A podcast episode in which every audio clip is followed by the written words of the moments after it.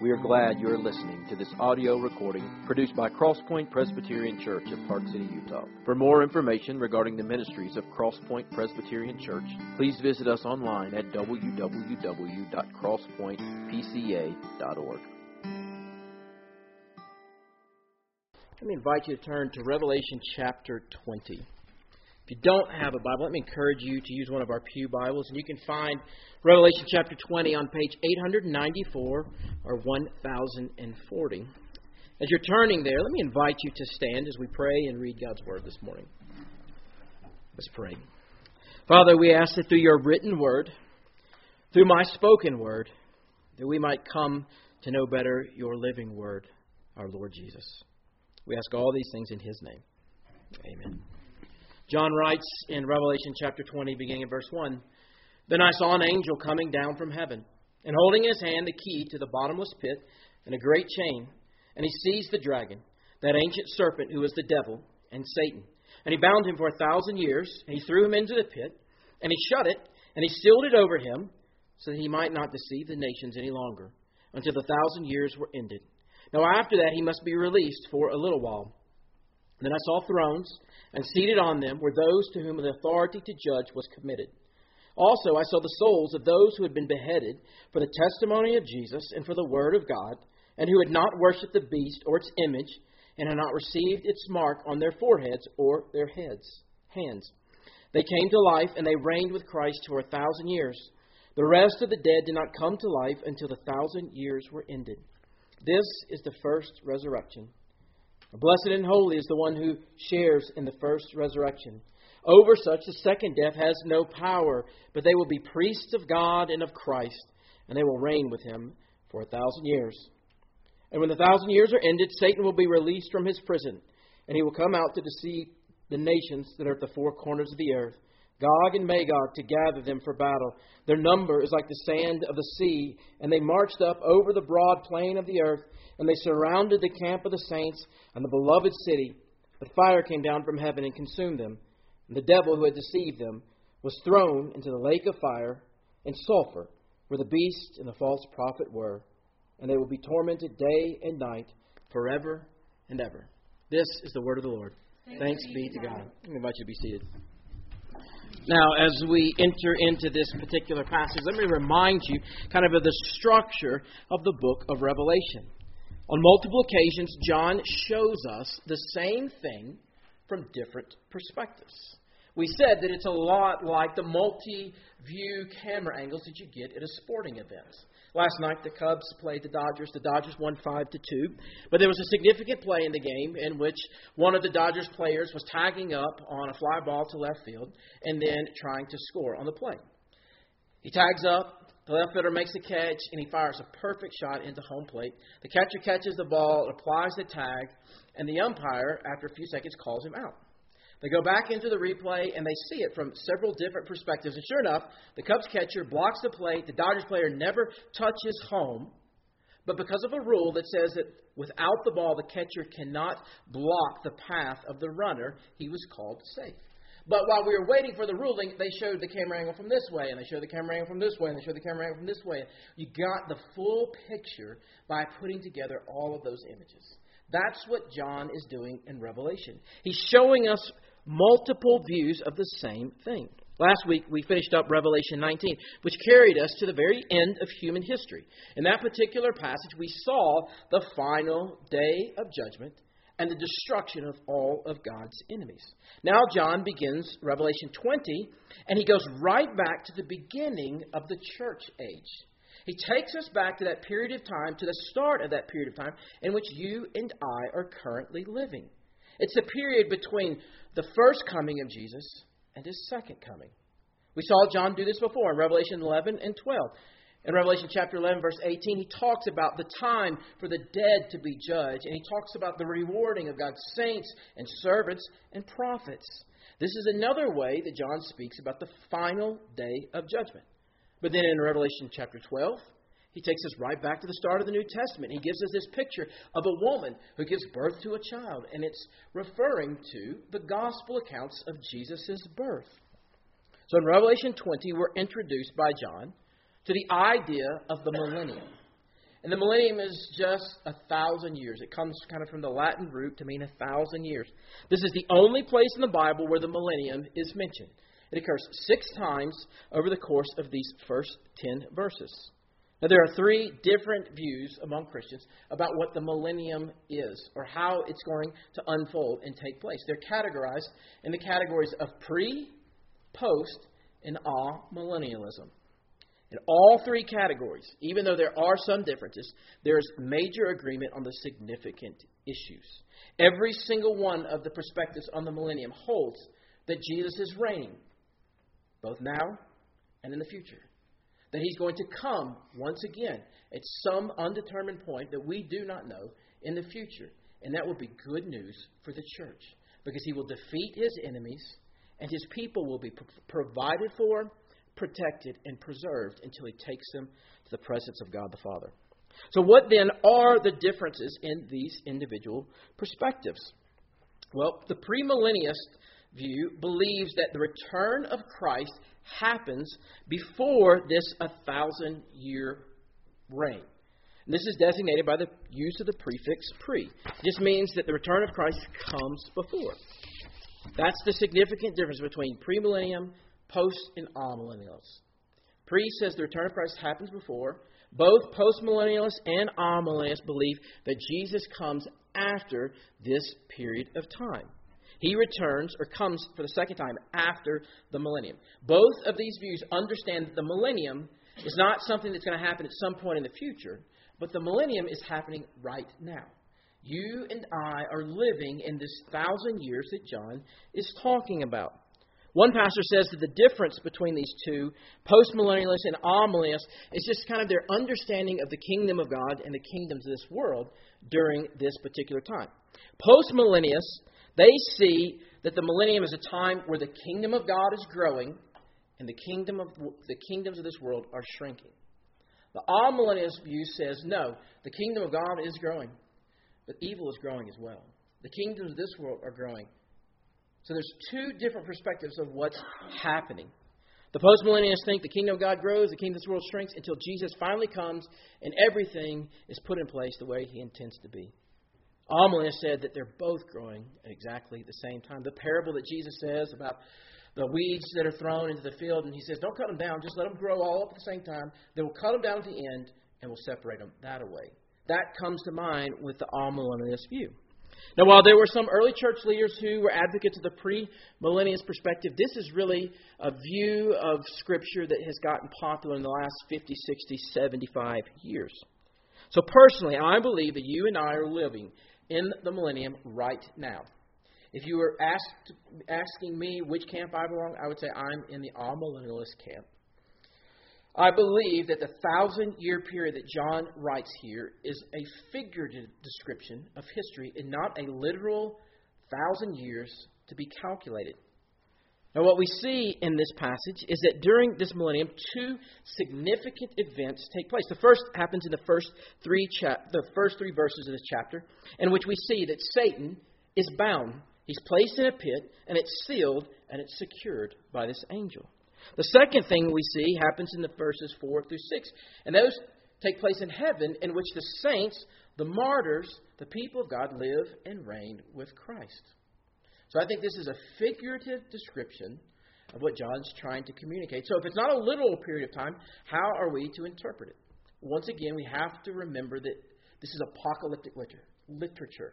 And so it deals with things in symbolic and figurative ways. We've seen this in the past with the use of the 24 elders.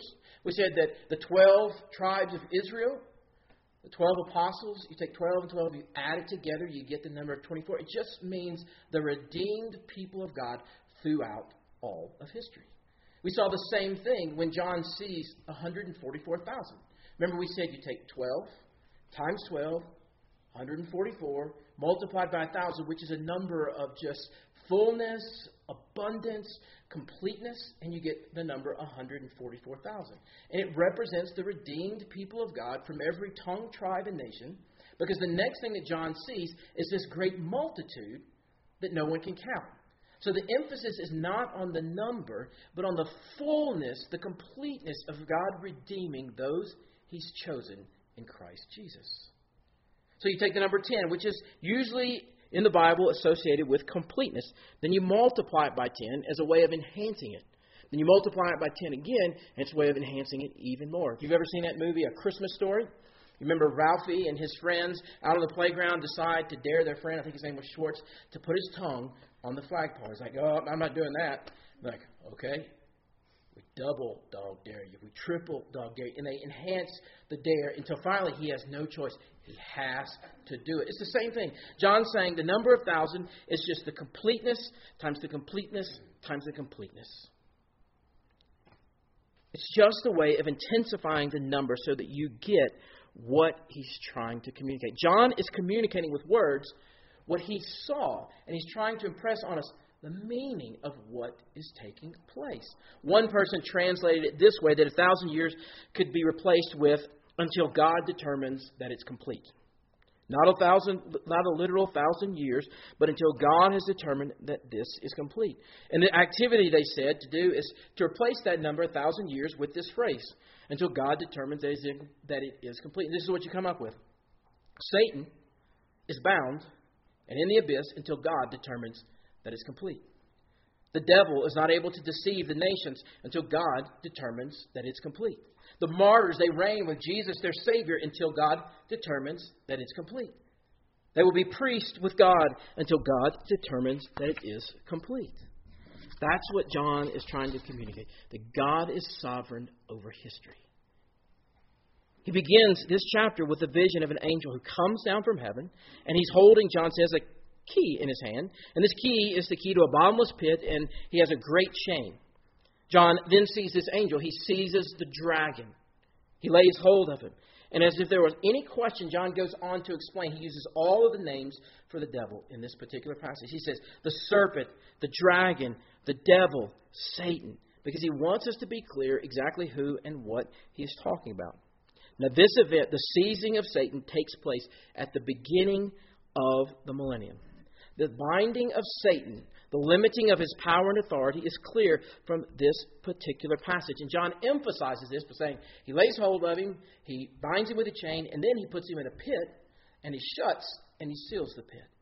So God is limiting the power of Satan. Now, in various places in the New Testament, we're told that the limiting or the destruction of demonic powers and authorities in this world was accomplished through the death of Christ on the cross. So, what John is showing us here is that God, in His sovereignty, has limited the power of Satan to be at work in the world. Now, that doesn't mean that he's a total non entity, that he's not a force to be reckoned with and taken seriously. He's still active during this period of time, but God has limited the scope of his power and his influence. John tells us the reason that Satan is bound is so that he might not deceive the nations any longer. So that's the way the devil works, as he deceives. He's a serpent that appears in the garden who deceives Eve. He's continued that work of deceiving ever since. Now, there are some who believe what John is saying is that it lies within Satan's power to deceive people, to blind their minds in such a way that they would never believe the good news, and to do it on a broad scale so that no one would ever come to faith in Christ. No one would ever hear and believe the gospel. But if this is the case, then what John is saying is that God is limiting his power to do that. That this is a time of missions for the church. This is a time in which the gospel will go forward and God will redeem and rescue and receive his people to himself. So he's limiting the scope of Satan's power to blind the elect. Others see the binding of Satan representing the sovereign control and the restraint of the devil by Jesus. He, presents, he prevents him from deceiving the nations wholesale. The idea is that Satan wants to deceive the nations into uniting in this force that will persecute and attack the church under the leadership of the Antichrist. This restraint is related to a passage that's found in 2 Thessalonians chapter 2, which we see that the man of sin, the wicked one, will be revealed when God chooses it. So Satan wants to unite and kind of bring this to a head, but God says, when I decide that it's the time, that's when he'll be revealed. Satan wants to deceive. And whatever you conclude in this particular chapter about what his power being limited to, it's clear that he's a deceiver. And that his limited power is focused on the nation. So, as individuals, we need to take serious that we have an enemy out there. Peter says that he's like a lion who's going around looking for victim to devour and to destroy.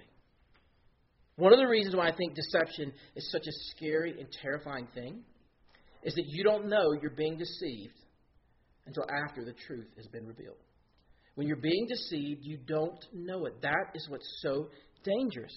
Deception works because you don't know you're being deceived. There's a story of, you know, with all the news about Confederate statues being torn down. I was like, found this story. In 1864, General Nathan Bedford Forrest was leading his band of troops north from Decatur, Alabama, all the way to Nashville, Tennessee. But in order to get to Nashville, he had to defeat a Union army that was encamped in Athens.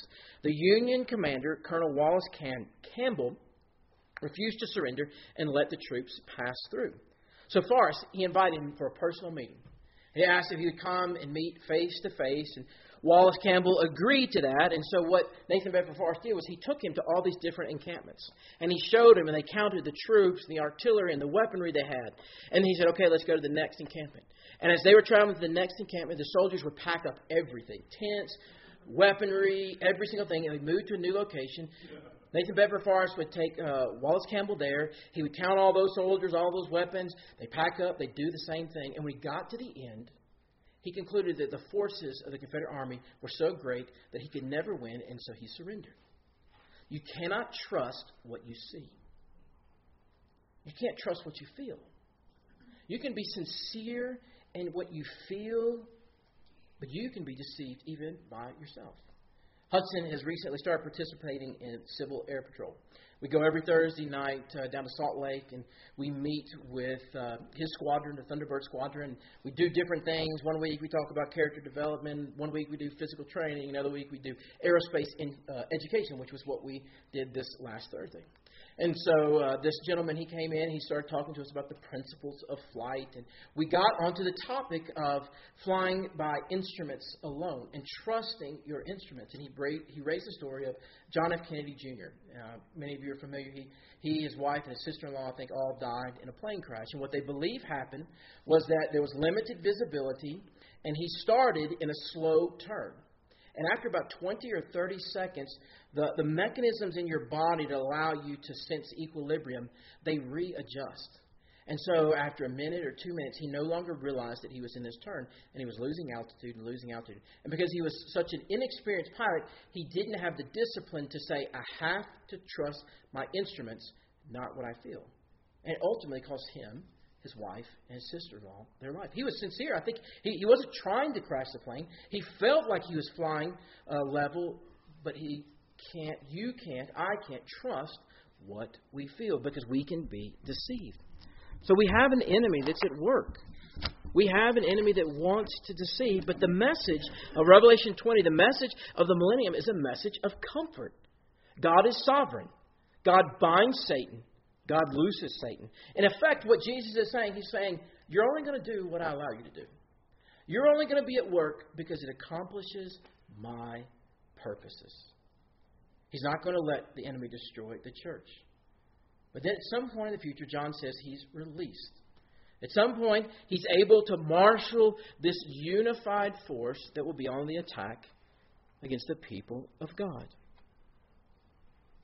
Someone, it's interesting, some leaders, some groups will be energized by the devil in order to persecute the church. We see it happening in little pockets, but this seems to be kind of a global kind of persecution that the church will experience. John says, going on, I saw these thrones in verse 4. And seated on them were those to whom the authority to judge was committed. Also, I saw the souls of those who had been beheaded for the testimony of Jesus and for the word of God, who had not worshipped the beast or its images and not received its mark on their foreheads or their hands. They came to life. They reigned with Christ for a thousand years. But the rest of the dead did not come to life until the thousand years were ended. This is the first resurrection. And blessed and holy is the one who shares in the first resurrection. Over such, the second death has no power, but they will be priests of God and of Christ, and they will reign with him for a thousand years. So, who are these groups that Jesus sees? He says, I saw thrones. Obviously, Jesus is at the center. He is in the place of, of priority and prominence. But he says there are other people. He says there are a group of people who are reigning with him. Two ways he describes it the souls of those who have been beheaded, and then there are those who do not worship the beast or its image. So the first group are the martyrs. Those men and women who have lost their lives for their commitment to the glory and the gospel of Jesus Christ. We hear stories, maybe you get updates about the persecution that goes on around the world, but our brothers and sisters, there are some of them who literally today will be imprisoned. Their homes, their resources may be confiscated by governments. Some of them may lose their life. This is a reality taking place in the world. And so John says, I see those who've been beheaded, the martyrs who died for the testimony of Jesus. He said there's another group who had worshiped, who had not worshipped the beast or its image, and who had not received its mark on their forehead or their hands. This is just simply describing what it means to be a Christian. Remember, we said that the groups are identified, they're marked. Hudson is doing uh, Brazilian Jiu Jitsu, and he has his little belt, and his name's written on there Hudson P. So that way, when it comes off, somebody can pick it up and they go, oh, this belongs to Hudson. Well, the beast puts his mark on his people, and God seals and puts a mark on his, so that people can be identified. They belong to God. So that's what it's saying. It's just referring to what it means to be a Christian. But then John has these interesting phrases like, they came to life. Now, I I don't think this is referring to the bodily resurrection that's going to happen at some point in the future. And I think the reason for that is that it's referred to as the first resurrection, implying that if there's a first resurrection, there will be a second resurrection. I think that second resurrection is referring to the bodily resurrection in which the dead in Christ will rise. There's also this blessing that's pronounced upon those who receive or who share in that first resurrection. He says, Blessed and holy is the one who shares in the first resurrection. So, what I understand this first resurrection to be is when God brings us to life out of the deadness of our sin. Paul says in Ephesians, You were dead in your trespasses and your sin, but God made you alive in Christ, with Christ. I believe that's what this first resurrection is referring to. It's describing the life of Christians in this period of the millennium. This period of time that will come to the end when God determines that it's complete. Now, the last four verses of this particular passage tell us what takes place at the end of the millennium. All of this takes place right before the return of Christ for the second time. Satan is released from this, this prison. He will be allowed to deceive the nations, and he takes full advantage of it. Since his ultimate enemy, Jesus, cannot be conquered, he turns all of his rage and destruction towards God's people. He attacks. And these armies, these forces are gathered to destroy the people of God. And things look bleak. The forces are significant that oppose the church, but then God answers, and fire from heaven falls. God's enemies again are ultimately defeated. Jesus is at both times the lamb and the lion. In this particular age, he's reigning as the Lamb, the one who defeats his enemies through giving himself as a sacrifice for your sin, for my sin on the cross. But at the end, he's the lion, and he lets loose. And he ultimately destroys his enemies forever. The millennium teaches us, you and me, that no matter how fierce the person, persecution gets, the church will not be destroyed. Even in this little season in which Satan is released, God will ultimately triumph. He will provide for, He will protect, and He will preserve His people and get them safely home. Let's pray.